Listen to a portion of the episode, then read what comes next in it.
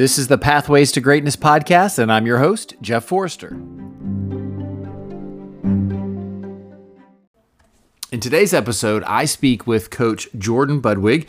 He is the CEO, owner, founder of Five Star Studs. Um, also, the run game coordinator, O line coach for the Western Wildcats down in Broward County, Florida. And it's a really good opportunity to speak to someone that doesn't normally get to talk about what they do and why they do it and some of the thoughts behind that. And I found Coach Bud via Instagram and just the algorithm. You know, my son, he plays offensive line, and so I follow a lot of different line coaches on Instagram. And he popped up one day, and I became a huge fan immediately because of the way he communicates with the the boys, and then just his focus and um, ideas around doing the small things correctly over and over. And I knew that would transfer into life. His vision statement is helping mentor, develop young football players to be the best version of themselves on and off the field.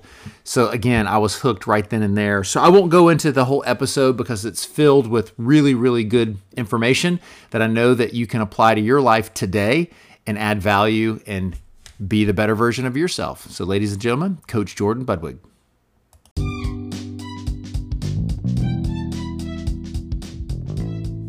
What if you were able to collapse time on learning all the valuable success life skills that you've learned over the past 10, 20, 30 years?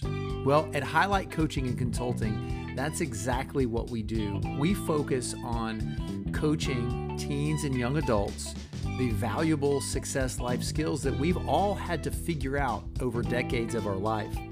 Our mission statement at Hi-Lite is it's our mission to equip youth with an undeniable sense of clarity and direction that inspires a lifetime of confidence, resilience, and continuous improvement. We offer in person and virtual options to our one on one private coaching as well as group coaching. And after working with a coach from Hi-Lite, our clients have a better understanding of their mission, their vision, their values for their life, and a higher proficiency in the skills of time, task, and distraction management, just to name a few. So, the other thing that's great about Hi-Lite is we have multiple coaches that you and the, your young person can choose from because a connection is so important. And building trust is where it all begins. So, if you're looking to help your teen and your young adult get further in life a lot faster, reach out to Hi-Lite Coaching and Consulting today. The information is in the show notes below.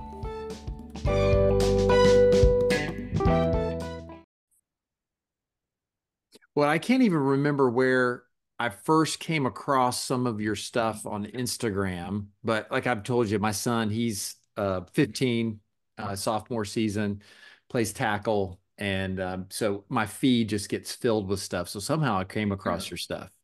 Well, that's that's good news for me because that that's the objective, right? Trying to trying to come across as many people as we can, and uh, and spread the word. Yeah, and then I was excited. It was like he followed me because I mean you've got a lot of followers, and I know that you see people pop in and pop out, and there's bots and all that stuff. So I was thankful that you followed me. Well, yeah, I, I uh, I know the numbers are starting to get big now. Um, so I've been doing this. I started in August of 2020, so right right in the middle of COVID.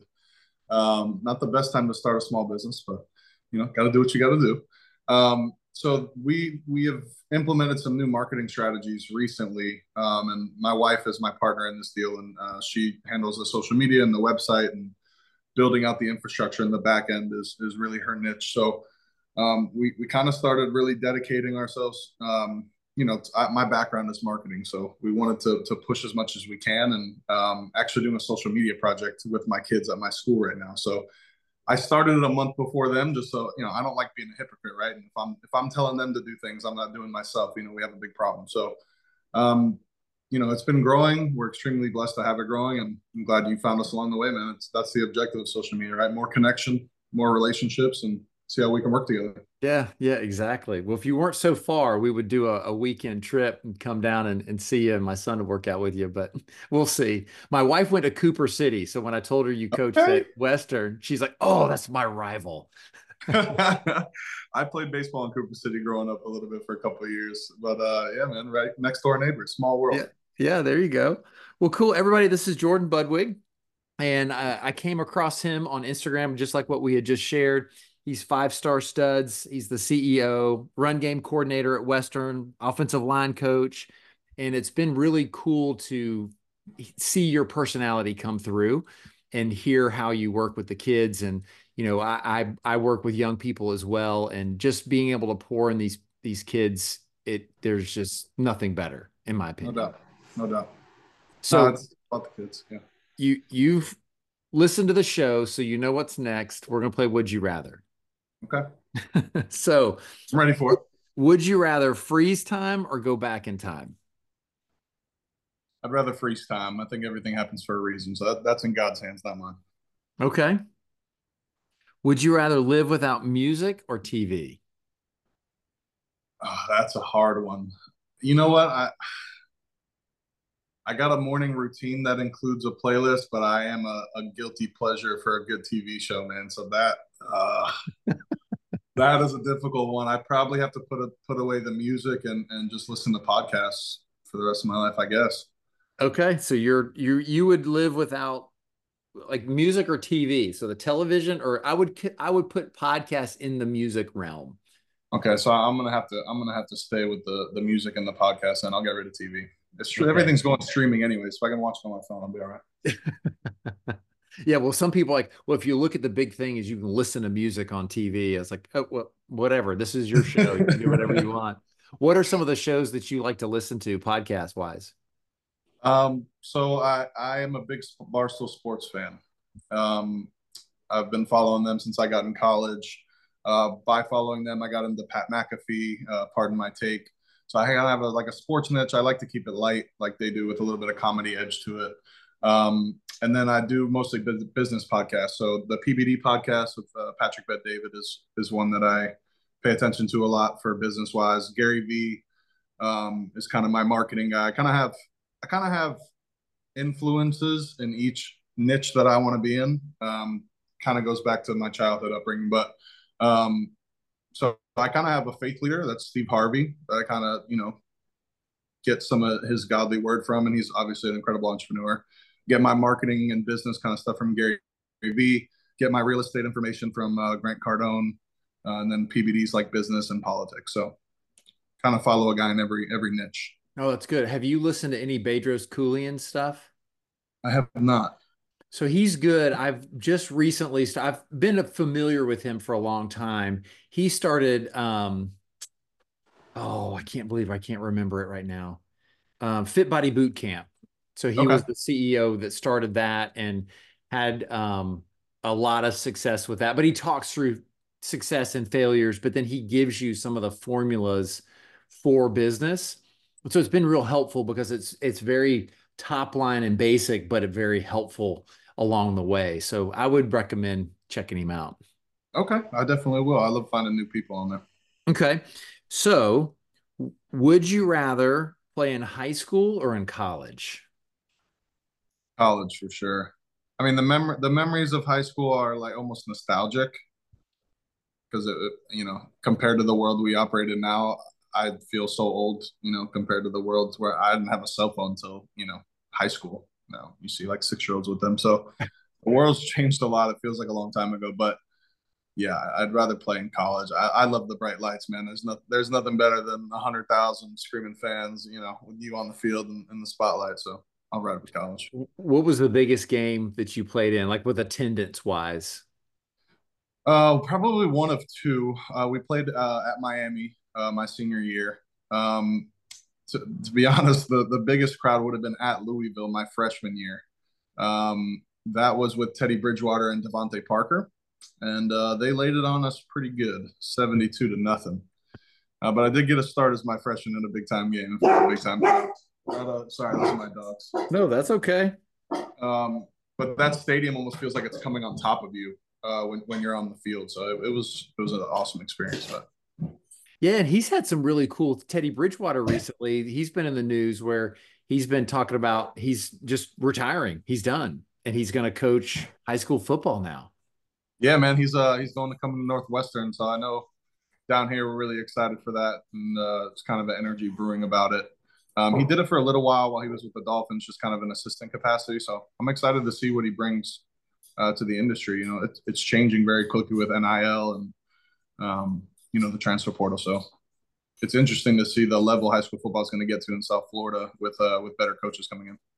Not like it needs to get any better and any more competitive than it is already. Listen, you'd be shocked, man. You'd be shocked at, at you know the the the things that happen down here, just from from an organization perspective, a coaching perspective.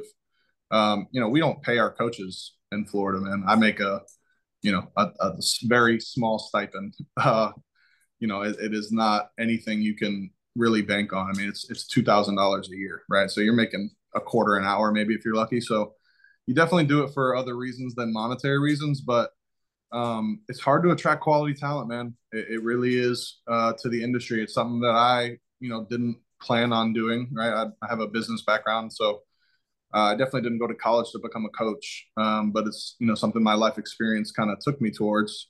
Um, where you know if I didn't have the the grown men in my life uh, when I was at my lowest, you know I don't I don't know where I'd be today. Um, so I, I, do feel like it's a calling. Um, but you know as a businessman, you know if your calling's that important, that doesn't mean you can't get paid for it, right? And especially with the level we do it here in South Florida, you look at you know other states like California, Georgia, Texas, and you know you're able to make a living just coaching, right? And you know it's it's hard to have those conversations with your family. It's like, yeah, we're doing this at a really high level. We're you know competing with the rest of the country, but you know can't feed my family off of this stuff. Yeah, it's you know? it. Florida's challenging it's got a lot of upsides, but it does have some of those. And you're seeing coaches leave left and right, definitely in Central Florida, leaving big programs that they've built up because they have to get paid.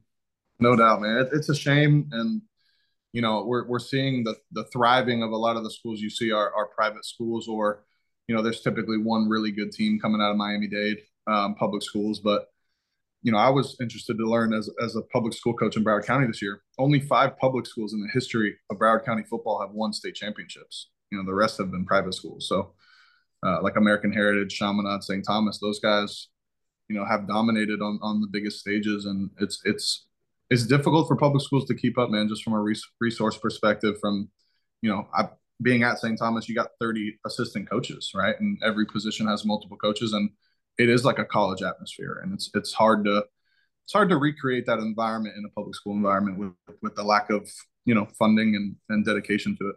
Yep. Okay. So the last one: Would you rather have pizza or tacos? Pizza all day. what kind? What are your toppings? Uh, I'm going pepperoni and sausage or pepperoni meatball. And then uh, more places are starting to do the stuffed crust, which is a game changer. So I'm glad uh, whatever patent ran out for Pizza Hut, everybody's starting to get along with. yeah, and the good thing about pizza is you really can't mess it up. That's uh, true. I mean, I've had some that's way better than others, but like I love a frozen tombstone pizza. There's oh. something oh. nostalgic about that. Just throw it in there and eat it and go to town. It's a college meal right there. yes. And see, and I grew up like Tombstone, I'm 50. So Tombstone was like the high end frozen pizza. Ah, okay. I grew up on the Totino's party pizza. It was like 99 oh. cents. It's like a cracker with Oh yeah. So I don't think it's really cheese, but it's something shredded white on top of it. But and then I would get creative. I would rip up um, like deli ham and cheddar cheese and put that all on top of it, and I'd load it up. You gotta do what you gotta do when you're in college, man. Find yes. a way. Yeah. Um, okay, awesome. Well, Jordan, what I want to, because I know that our networks don't really cross that much. So the people that you're going to bring to the show, I want them to know what Pathways to Greatness is all about. And um, I started the show because I want people to see that everybody has a different definition of greatness. There's a lot of similarities. And the other part is, and you alluded to this a second ago, so we'll get into this later, is nobody's pathway is linear there's ups and downs, twists and turns, and it's how you navigate that on your path to greatness is going to determine what you're able to do. And then ultimately, I want people to hear stories like yours and the wisdom that you have to share so they just don't quit. I don't want people to quit because so many people are right there yep. and they quit. And so they never know how close they really were because then they stop and, and go a different direction. So, with all that being said, what would you say is your definition of greatness? Uh, my definition of greatness. All right, I'll go off the cuff. Um, I would just say it's a it's a commitment and dedication to to your core values and what your calling is, um, and trying your best to give your greatest effort despite the circumstances on a daily basis. I don't know if that was a um, that was a, probably a run-on sentence, but we got there. I'm not going to grade you. By no means. Once we're out of school, will. grades don't care after school. Wait a minute, my kids. I, I, don't want them to hear that, but, um, but yeah, no. And I, I really like that around the commitment and dedication to your core values. So I'm a big believer in knowing your core values, and for me, the majority of the mistakes that I've made in my life, some big, some small, have been because they are not aligned to my values. I'm not living what I how I know that I should. Um, yep. So help people understand a little bit more of how can they even know what their core values are. Well, I think you have to, I think you have to put some thought into it, you know, for sure. And I think um, you know, I grew up in the Catholic Church. Um, you know, know how religious we want to get here, but I had my path with God, right? And kind of the logic side of me took over for a long, long time. And um, that path is radically different for everybody, right? And um, the, the thing that I think you need to focus on is that you cannot judge yourself, right? The, the judgment of oneself is a crippling effect, right? And um, I think it takes a support system around you, man, a group of people around you that can lift you up, you know, even when you don't realize you need it, uh, especially in sports. There's so many of, of these great young men, you know, and when, when you're that age, you're just, you're so determined, right? And, and you feel like you can carry everything. Um, and ultimately, man, I think life in one way or another kind of shows you you can't do it all by yourself and you need that support system of people around you um, to, to carry you through the hard times. And that's so well said and I, I hope people hear that. And if you anybody's listened to any of the other episodes one common thing that most people say is you can't do it alone. It's all about the people that you surround yourself with. If you surround yourself with deadbeats that are lazy that don't have the same core values that you want to have you're going to end up deadbeat and lazy no doubt. around people that pull you along the way. It's like why you listen to the podcast you listen to. You need people to push you and stretch you and teach you. And I'm a big believer is if you ever find yourself as the smartest person in the room, you need to find a new room. Yeah, I think it, I think it has to be a dedicated effort, right? You know, you have to make a list. You have to really ask yourself, you know, what what kind of man do you want to be, right? It's it's something I was lucky enough to hear you know, I had some great coaches growing up in Roger Harriott uh, University School that was at St. Thomas now and Butch Davis. And, you know, they, they preach so much about being a great man and being a great father one day, you know, and that being the focus of their job and, and less X's and O's. And you have to sit down with yourself and, and really figure out who you want to be. Right. And I think a lot of today's mental health issues and depression, um, and I see it with so many young kids today, you know, I, I was shocked to see how few of those kids could tell me what their passion was right? And, and what gets them excited. Um, it, it's a difficult it's a difficult process, but it, it, takes diligence and it takes reaching out to other people. And it, I find myself upset, especially with the youth today, that we have more ability for connection than ever, and for some reason, such a lack of connection on a human level and, and a real level, where we're collaborating and sharing and working together. And I think that sense of a village, right? It taking a village and and leaning on something bigger than yourself, um, for me has brought me a ton of happiness, right? And and not trying to find those just within myself, but but what I can do for the rest of the world.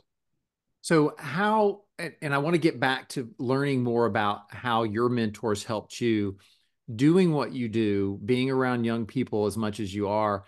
What are some of the things that that you're trying to teach and show them the importance of that connection or I would like to even hear your thought process of around why you think that that's happening because they they don't have conversations with each other. They don't know how to network in a positive no. way.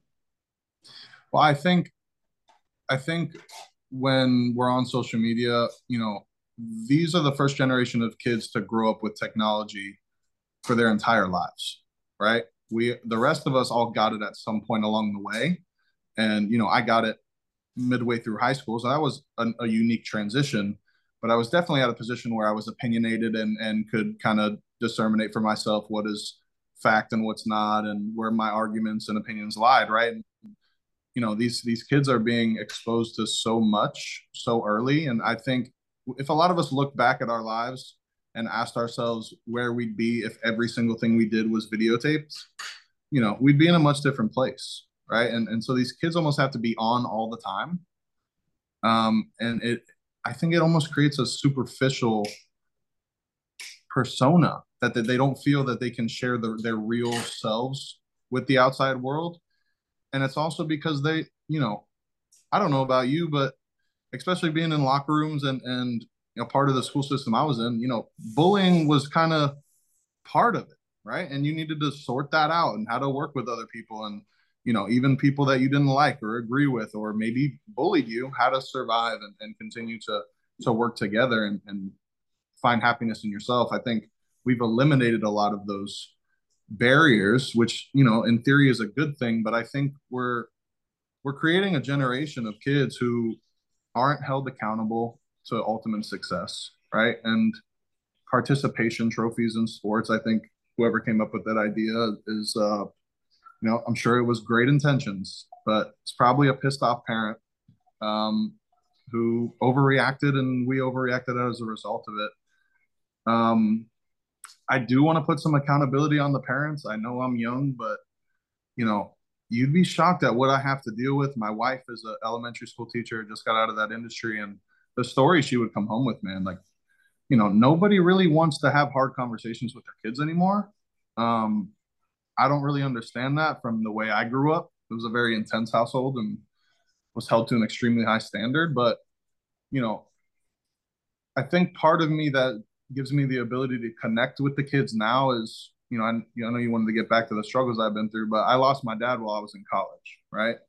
And losing my best friend, my hero, my mentor, you know, it showed me how difficult it is for these kids who are growing up in households without two parents in the home. And and it's not easy. Like i was grown and i still battled for years right? And you know i i see these kids man who are 14 15 16 having to you know be a head earner in their household. And you know having to work until 10 o'clock at night and then you know coming to school exhausted or you know just not having any infrastructure at home. You know you look at the statistics I don't, I don't like to argue with numbers.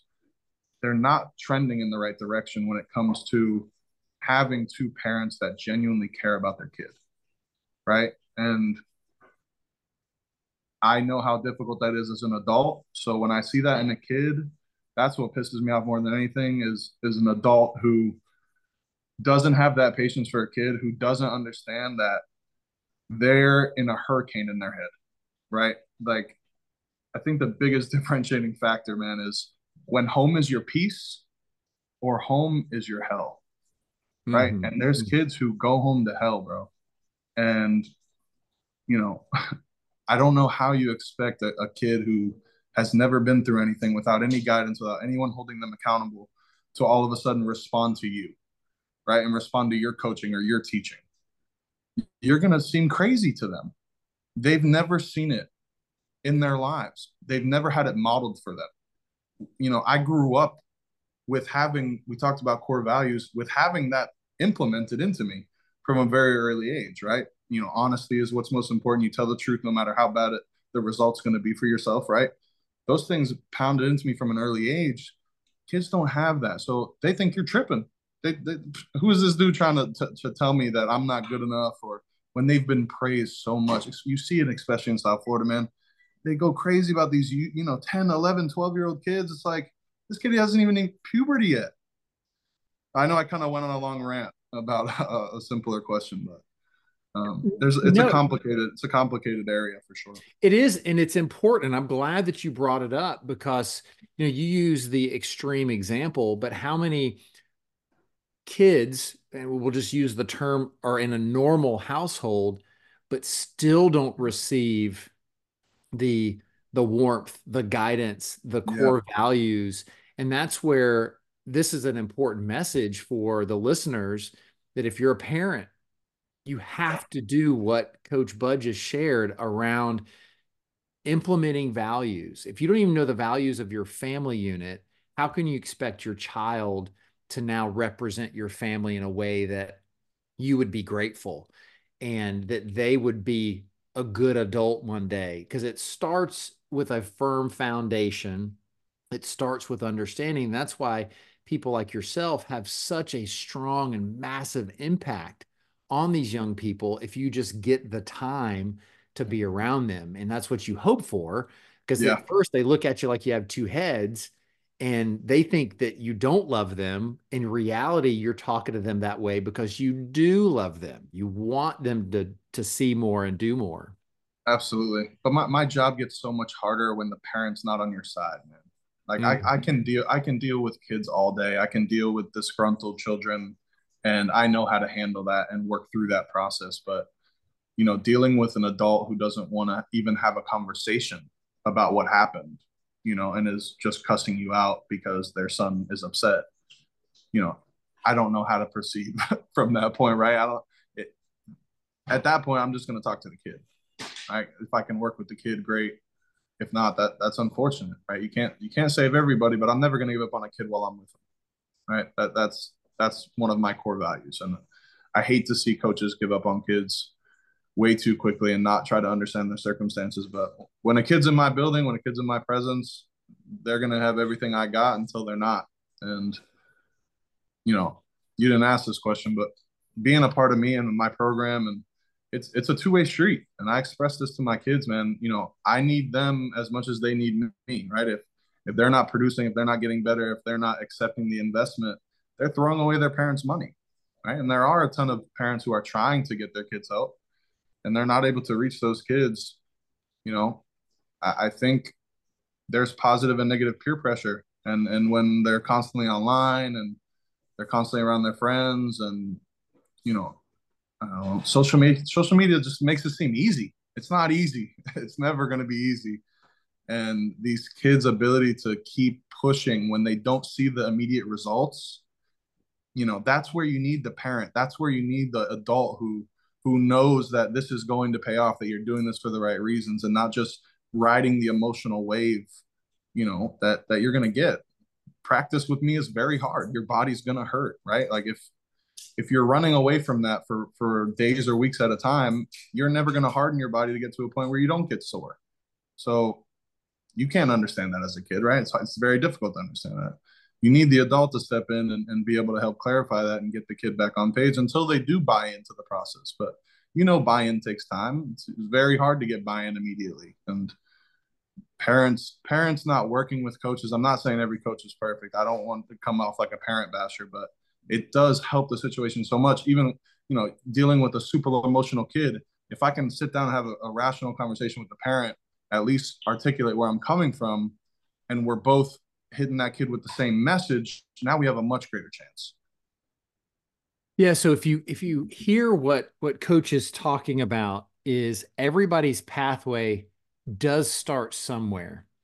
And you have to look back, look at within yourself to figure out where were those moments, those teachable moments that you may have avoided because you were either scared or you just usually it all comes from fear. It's either fear yep. of what you're having to face, fear that it's going to be hard. I grew up a quitter.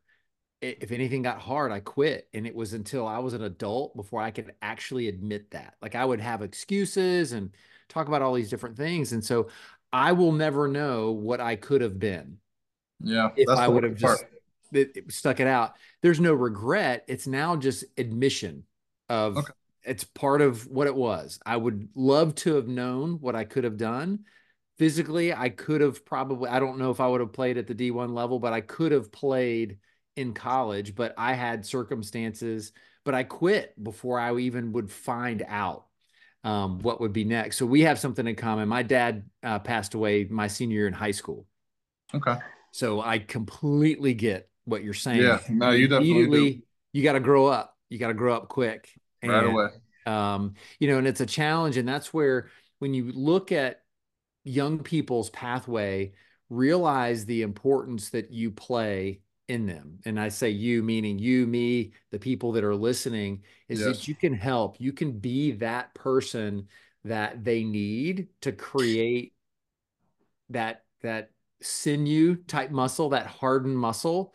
Yep. And you talked about it when in talking about process is we're talking about and you coach football. You take football out and every lesson that you're teaching them when they're an adult, they now know how to work hard they know how to push through when things are difficult. They know how to have a goal that they have to work really hard towards.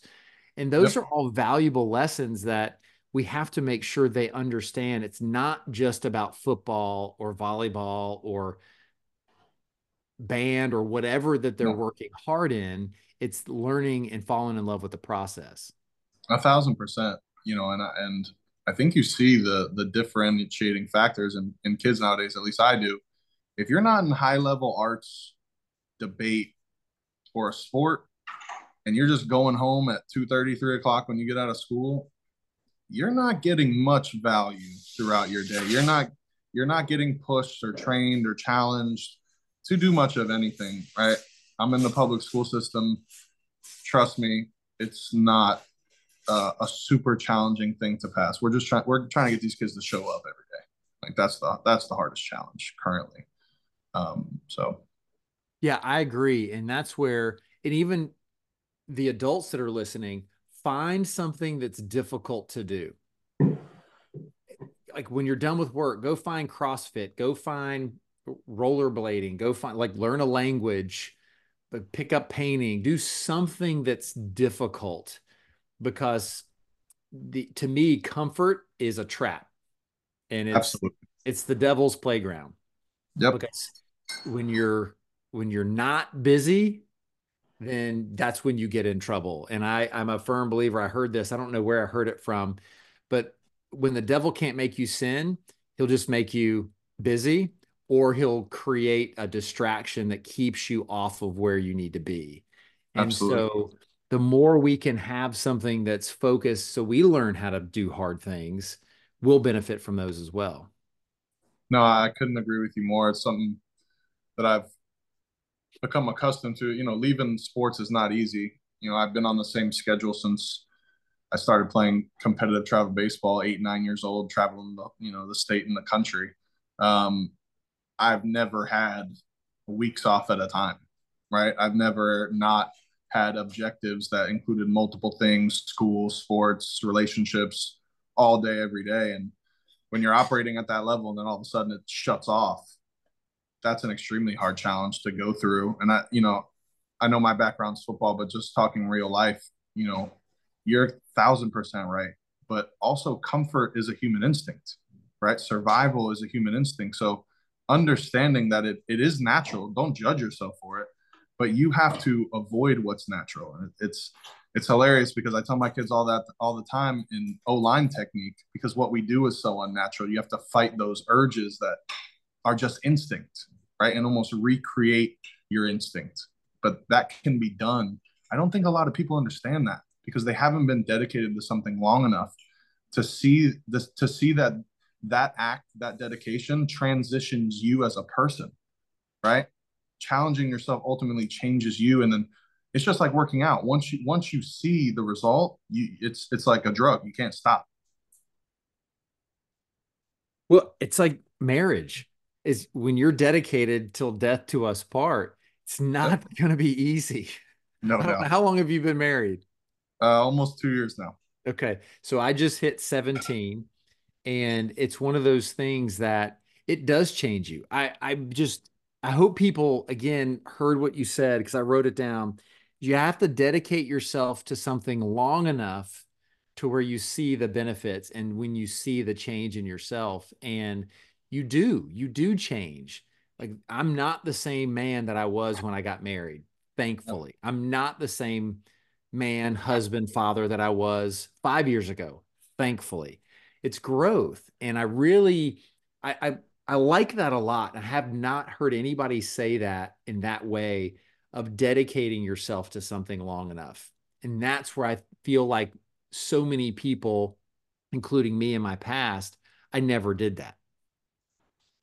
It's it's patience, man. It's a virtue for a reason. It's really hard to do. And I think just like marriage, right? You're you're if you're up on that altar thinking about if this could end, how it could go sideways, you, you'd run away because you're you're not ready, right? And you know the divorce rate's going up for a reason because people people are uncomfortable with lifelong commitments that they have to change for. You're gonna have to change because you made that commitment to another person. You know, your wife is gonna change. I'm gonna change. We're gonna we're gonna become parents. You know, if, if God blesses with that, hopefully soon. And it, you know, that's gonna change us. To think you're gonna be the same person, you know, look back two years ago. Are you the same person you were five years ago, ten years Heck ago? No you laugh at who you used to be. So, you know, Steve Harvey says you can connect the dots looking back. You just can't connect them looking forward. I feel so many people they they almost diminish their upside. Like, dude, you're so capable of changing everything so quickly. But it just start you that seems so big to people. You just start with one thing. Like there's a reason the Marine Corps starts with just making your bed in the morning and making sure your shoes are shined right? It starts with a simple task. Mm-hmm. And if mm-hmm. you can repeat that simple task and turn that into commitment, and then once that becomes easy and once that become habit, you're naturally going to look for more. Right. So it's just getting yourself on that path. And that path is not easy to stay on. Like, look, I've I've been in retirement for a couple years. I'm not happy with with my weight and my health situation, but I know I have the capacity to change that and I'll I'll do it quickly. It just takes a it's it's just a decision, right? Some decisions are harder than others, but at the end of the day, you're you're deciding. You got to decide over and over and over again. That that's the hard part. But you know, Kobe Bryant, well, you, you can't compromise with yourself, right? You wake up in the morning, you make a commitment. There is no compromise in your brain. And, and you're going to immediately get that. That's human instinct because comfort is human instinct. Your body's going to want to stay stagnant and stay comfortable.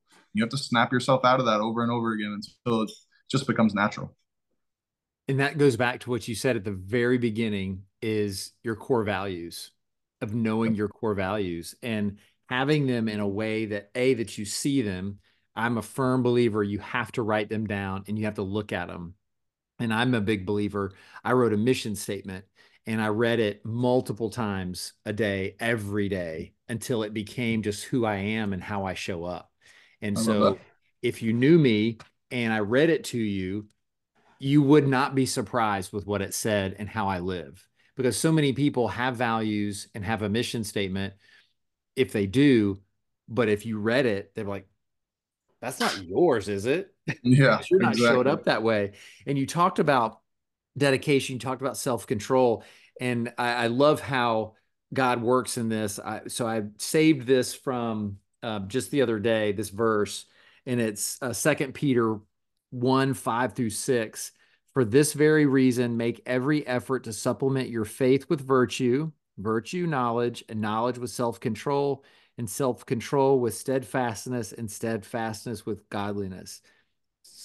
That, that, verse aligns with everything you just shared with people about yep. dedication, about self control, about making decisions. And I shared a, a post today actually um, a, around this or that. Just a simple strategy. If you're going towards a goal, do you need to be doing this or do you need to be doing that? And it was just that simple because I'm trying to I'm trying to get my my nutrition right. And so I ask myself, should I be eating this or that? And usually it's that that I'm supposed to be eating. so it helps me hold myself accountable. And I feel, and again, you said this at the beginning, a lot of people just don't know how to hold themselves accountable to something that they know they should do because they don't even know because they haven't committed to knowing what they need to do and what their vision and mission is for their life. No doubt. No doubt. And uh, it's hard to like, where do you start that process? Right? I'm sure you have some listeners like, okay, you're giving all this great advice. Like, where do you start? find somebody find somebody that you look up to is like dang i like how he moves i like you know this how you know him being a father i like him being a, he don't have to be he's not going to be perfect no but none of us are right but what traits do you like in that individual that you want to model yourself after right and and just attach yourself and and like you said earlier you know the the people that you're surrounded by are going to be who you turn into right quality people are not going to allow you to stay around them if you're the wrong type of person, if you're not acting accordingly.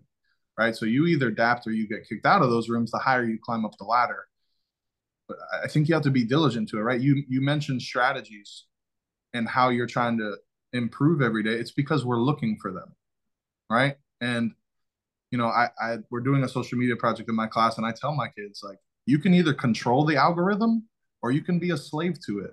Mm. because that that device is made to keep you on there and your vices keep you entertained right? So if you're not actively plugging into your algorithm motivational things tricks of the trade business learning it's going to feed you the worst side of you right? If you're not telling it i want to see the good. So so many people they don't have those little tricks and you know I've, I've been through some therapy in my life and learning about how the brain works right? And how you know humans have been around for a long time and how they operate is not this ununderstood thing. Like there is a lot of understanding on how we operate as humans and how the brain works and how you can almost trick yourself right? Like famous line from my strength coach coach smith is fake it till you make it man. Like you gotta you gotta figure it out right? So you fake it till you make it long enough eventually you, you stop faking it's just who you are mm-hmm. But when you talked about earlier where you had some influential people come into your life, what were some of the, the key things that you learned from them that you needed them to teach you?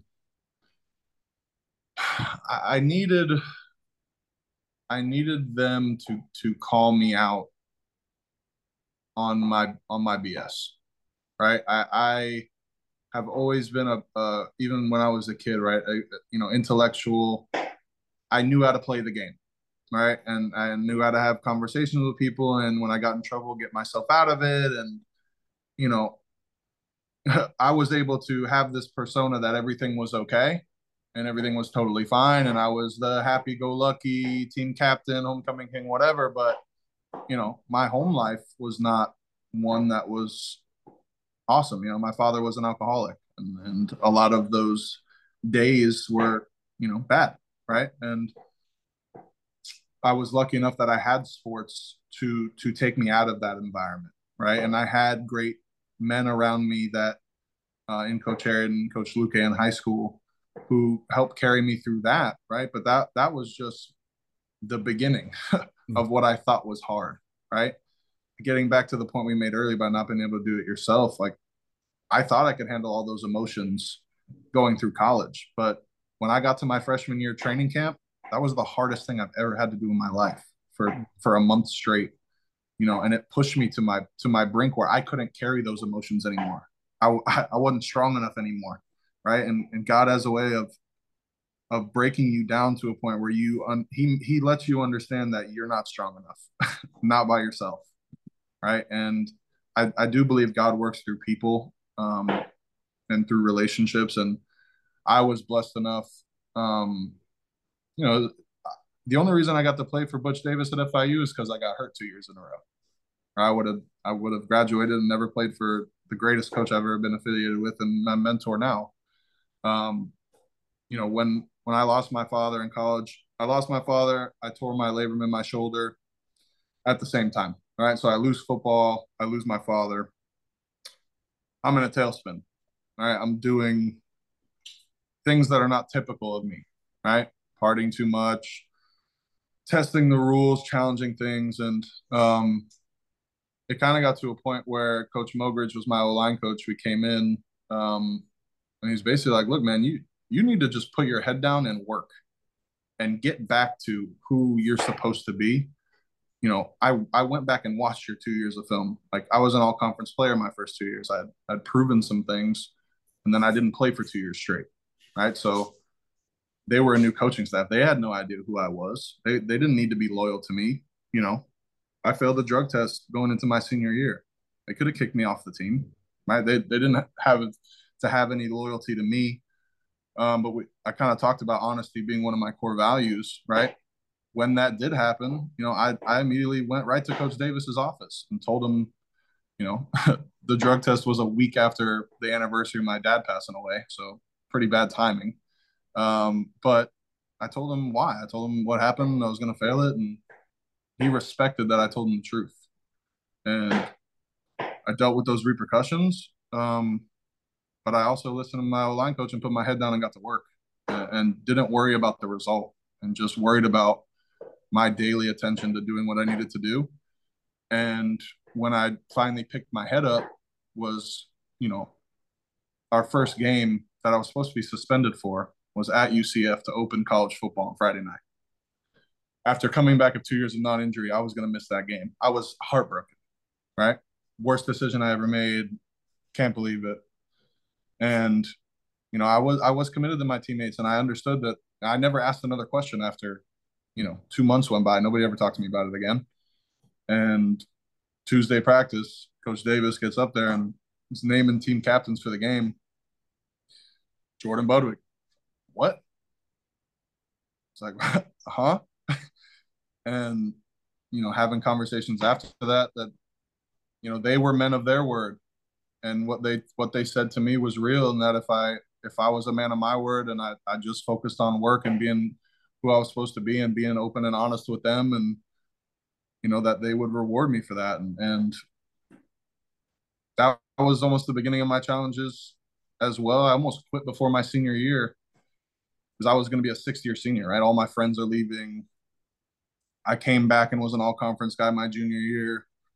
You know it was the winningest season we had up to that point, and I'm like, look, is it my time to go? You know, and um, they didn't let me quit. Right? They, they called me back. Is like, you know, these other guys are walking away. You're not. Right? Like, you're you're meant to be here. We need you. And it didn't take very long to convince me because I, you know, I was making a mistake and I knew it, but I still made that phone call. Right? And if it wasn't for if it wasn't for men that knew better that knew I was being emotional and making the wrong decision and saw a little bit of themselves in me. Like, dude, I don't, I don't have any idea where I would be without those guys. And, you know, I, I still am very close with, with Coach Davis uh, and Coach Mogridge and his son, Drew Davis is coaching down here at St. Thomas University. So I, I love going, going over there and being able to, to be a part of his coaching tree now. Right. And, um, he actually gave me the job, the opportunity to, to start coaching at FIU right after I graduated um, which is you know typically not something that happens. I was actually sitting in coaches meetings as a as a six year senior, just because I knowing myself, if I left the building, I was gonna not be doing something productive. Um, so the longer I could stay there and be around those great men, the the better I was gonna be.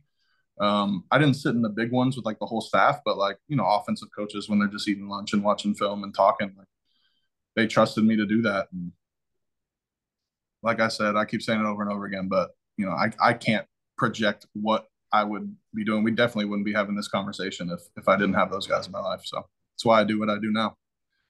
There, there's so much gold in that, coach, and I I hope you heard it. I can tell, I could see your face that you felt it. Is and I hope everybody else heard it. It comes around back to what you shared earlier: decisions. You made a decision, and you're man enough to live with it. But then you made another decision. You made a decision to not let the first decision haunt you or define you. And that's what people need to hear is you made the decision to let people help you. And so many people won't because of pride and ego when these guys made a decision it's like no, we're not letting you quit. That's not going to happen. And so how many times do we as friends or acquaintances let our friends quit, let people quit too quickly without having a good, honest, no, you're making a mistake. I mean, I can't tell you that I've said that on a regular basis when I've known people are going to make a mistake. it's like, well, oh, well. And I sit there and I'm like, what kind of friend is that? That's a terrible friend to be. You know, I, I need to be the one that challenges my friends and encourages them because I want to see them do better because I know that they can do better. Well, I'm a thousand percent with you, right? You're a pusher, and so am I. But sometimes those people are difficult to be around, for sure. Not a, not a lot of people love being challenged all the time, um, which is something I had to get used to understanding at least. And you know, that personality trait is awesome, but you know, definitely in my life too, right? God, God will show you when you need to know, right? And I think the most important part as as, as a coach now is understanding that kids are going to screw up because they're kids and they're going to make these bad choices no matter how many times I tell them. It doesn't matter. They're going to screw it up and sometimes they're going to have to figure it out for themselves.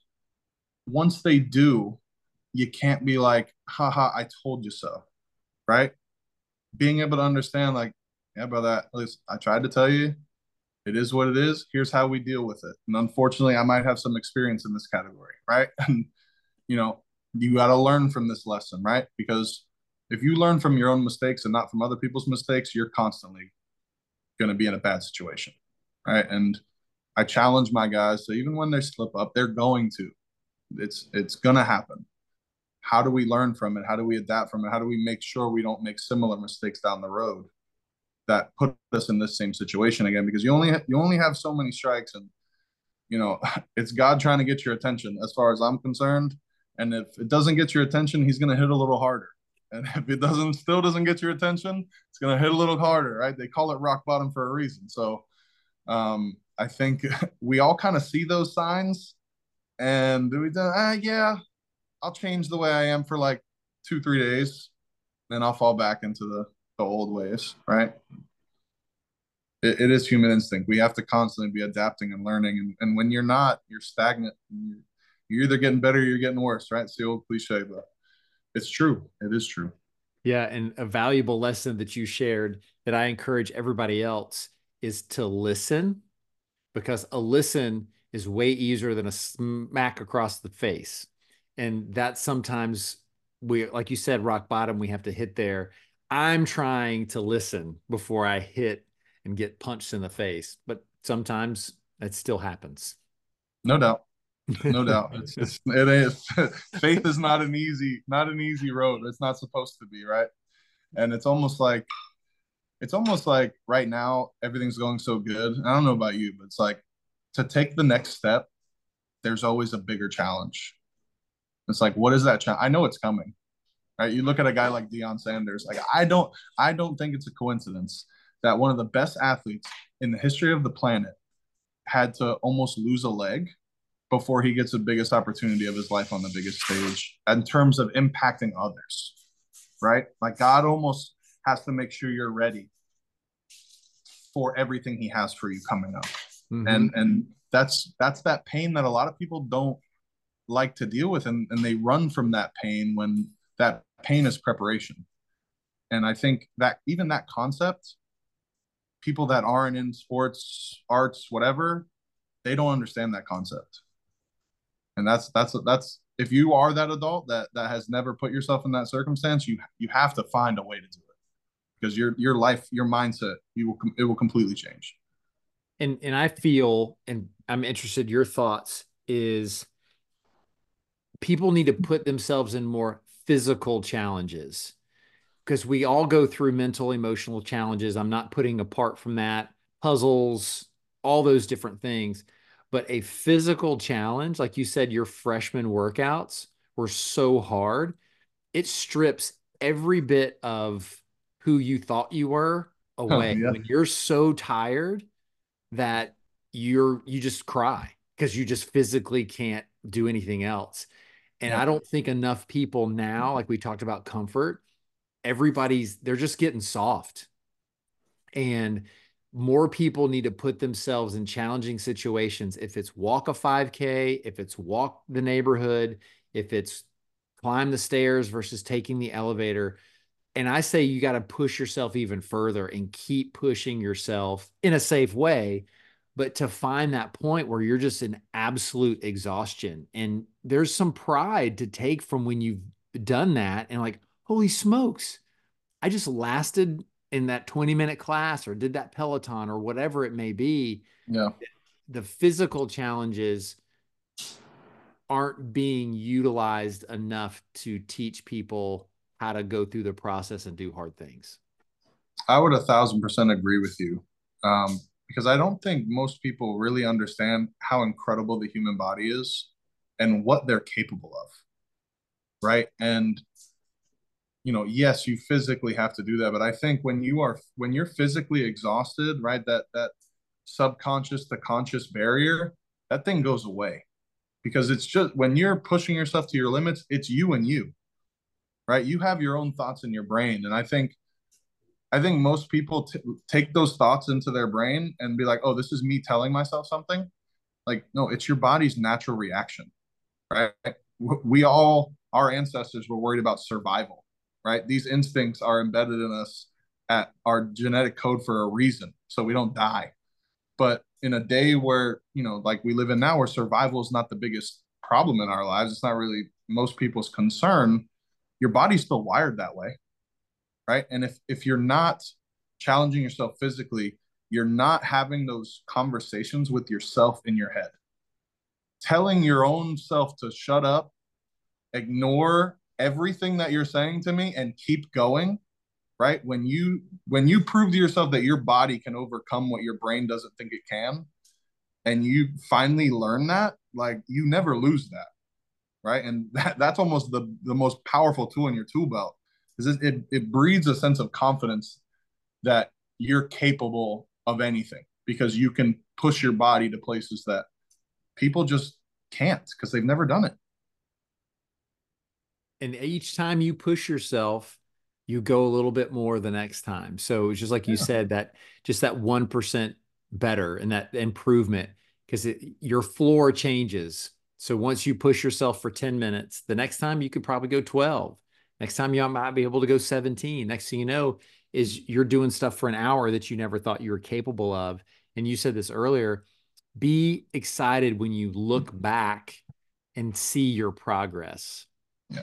And celebrate the progress. I don't think enough people, when they set a goal, that they also set a celebration because Absolutely. you should celebrate what you've accomplished. Because if it's just like a, oh, well, I got there, well, whoopee do. I mean, what? Because you're going to have another challenge, but celebrate, have fun. No, you have to. You have to. And, um, you know, if winning gets to a point where it becomes routine, I mean, you're, you probably pretty elite at what you do but I mean, when you when you study the best, and we, you know, I love that your your show's about greatness, right? I've I've been obsessed with greatness since I was a kid, and just understanding what makes the best of the best tick. You know, you talk to a 38 year old Tom Brady, and he's still talking about where he got drafted. Like he's still fueling himself to a point where he can he knows he's got to get his mind, his emotions, his body to a place where he can be at his best right? And a lot of people might seem like, oh, that's fake. Like, no, that's him understanding himself to a point where he knows how to push his own buttons because he put he's pushed his body and his brain to places where there are no more secrets. He knows exactly where the limits are, right? And his job is to keep pushing those further and further away. And that, that's why he's the best. He's the best to ever do it because mentally better. You you you mentioned you were a quitter growing up and I, think I, that's a, a feeling everybody has, right? When I even even me, you know, I, I I look back on my career, like you said, no regret. Can't have those. But you know, is there a thought when looking at guys who did go to the NFL, you know, and and when I'm like, man, you're gonna stay here another two hours? We just worked out for three hours. He's like, yeah, man, I'm just here, right? When when you look at dudes like Jonnu Smith, who's with the Falcons now, like like that guy was unbelievable. You know, we came into FIU together and, you know, there's always that hint like if I was that much more dedicated, if I did give a few more hours, if I didn't, you know, get injured or fall into those circumstances or what if you just you can't play that game. It's a dangerous game. You have to be happy with where you were and learn the lessons you know that that time was supposed to teach you for yourself moving forward and hopefully for others right? So that you can help the people that are still figuring that out how to move through that process right you learn that lesson for a reason don't waste it I could not say it any better than that. So, coach, I want to be very respectful of your time. So, what are some parting remarks that you'd like to give the audience around greatness? If you want to achieve your greatness, it starts with living one day at a time. Don't look too far forward. You you can't control it. And I don't know where your listeners stand, but I know you've talked a lot about God. Faith is important you know, faith that things will turn out good, that there's light at the end of the tunnel, even though it seems so dark. Don't judge yourself. Please don't judge yourself. Every road is different. Just because you're not great at 10, 15, 20, 30, 40, you know, there's story after story of people changing their lives late in their life and and living out their dream. It's never too late. There's no excuse stop looking for stop accepting people around you that indulge in your excuses mm. get those people away from you they don't have your best interest surround yourself with people who are constantly challenging you and challenging themselves you know that that's the advice i would give the average listener man is don't judge yourself get after it every single day and keep doing your best and understand you're gonna fail you're gonna slip you're gonna fall you're not going to be perfect. The only one that was perfect was Jesus, and he's gone. It's not going to be you. So lose that expectation. That'll preach. I'm telling you right there. All right. Get it. that is awesome. So, coach, how can people find you on social and on the web and all that fun stuff? Uh, so, we're fivestarstuds.org. Uh, that's our website. That'll connect you with everything. Uh, on Instagram, that's our main page. It's five underscore star underscore studs. Um, I think fivestarstuds.org probably the best way for everyone to find us easily. Um, all of the social media, everything um, will be on that website. Um, that's the best way to, to follow us as we go along this journey, man. Okay. Well, I'm going to have everything in the show notes. I'll get anything that you want the the listeners to be able to go to if they go to show notes. Most people don't, but that'll be there. You'll have active links that you can go right to coach's webpage. Follow him. It's a lot of fun to to watch and see how you're working with young people. I have an affinity for the big guys, so um, I like it. My son appreciates it. He's like he puts out good stuff. So you have well, the approval of a 15 year old. hey, I'm here to serve, man. It's all about the youth. They're they're yep. always honest, right? They keep it real with you. Yep. Well, awesome. Hang tight one second, ladies and gentlemen. Jordan Budwig. Thank you, brother. Appreciate